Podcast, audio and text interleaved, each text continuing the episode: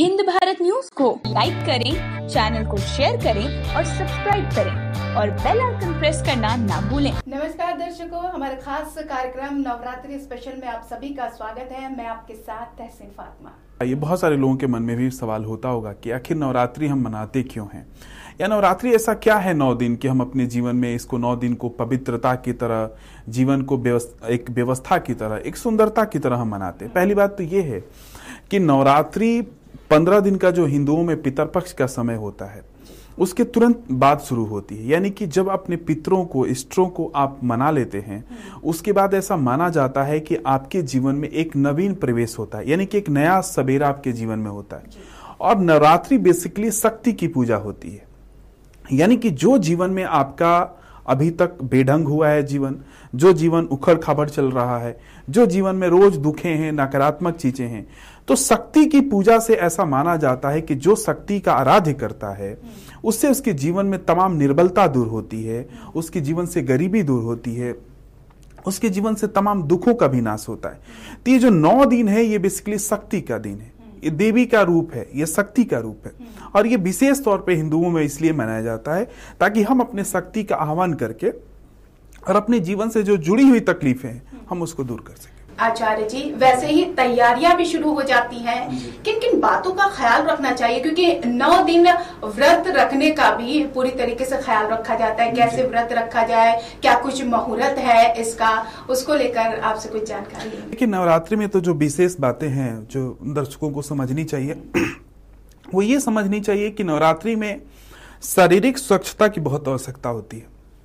इसलिए हमारे नवरात्रि में आप देखे होंगे कि लोगों को फास्ट रखने की आदत है। जैसे कि आप इस्लाम धर्म में जाएँ तो जब रोजा स्टार्ट होता है उसमें भी बहुत सारी चीज़ें वर्जित होती है कि दिन में आपको पानी भी नहीं पीना है भोजन भी नहीं लेना है किस लिए नहीं लेना है ताकि आपका जो शरीर है वो बाहरी जो आसक्त वस्तुएँ हैं जो उसके अंदर प्रवेश करती है जिससे कि शरीर में नास्तिकता का जन्म होता है जिससे शरीर में तामस का जन्म होता है यानी कि चिड़चिड़ा होना अहंकार होना गुस्सा होना।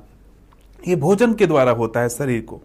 तो ऐसा माना जाता है कि अगर हम भोजन ना लें यानी कि भोजन हम नौ दिन तक ना लें तो शरीर में अपने आप ऊर्जा की प्रवाहित शुरू होते ही यानी कि जो प्राकृतिक ऊर्जा है आपके शरीर में प्रवेश करना शुरू करती है।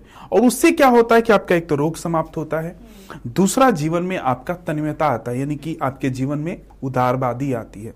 आप हृदय विशाल की तरह, आप हिमालय की तरह तो होते हैं, लेकिन धीरे धीरे शांत होना शुरू हो जाते हैं।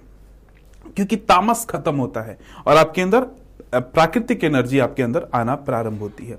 दूसरी, तीसरी जो बहुमूल्य बातें हैं लोगों को, कि ये नवरात्रि में आप कोशिश करें, जितना जल्दी से जल्दी सुबह उठने का प्रयास करें। चार बजे, पाँच बजे, छह बजे, जब भी आपका आँख खुलता है, आप प्रातः काल उठने का प्रयास करें। हाँ नौ दिन के बाद आपका अगर जॉब ऐसा है तो आप सात बजे भी उठिए, आठ बजे उठिए, कोई बात नहीं।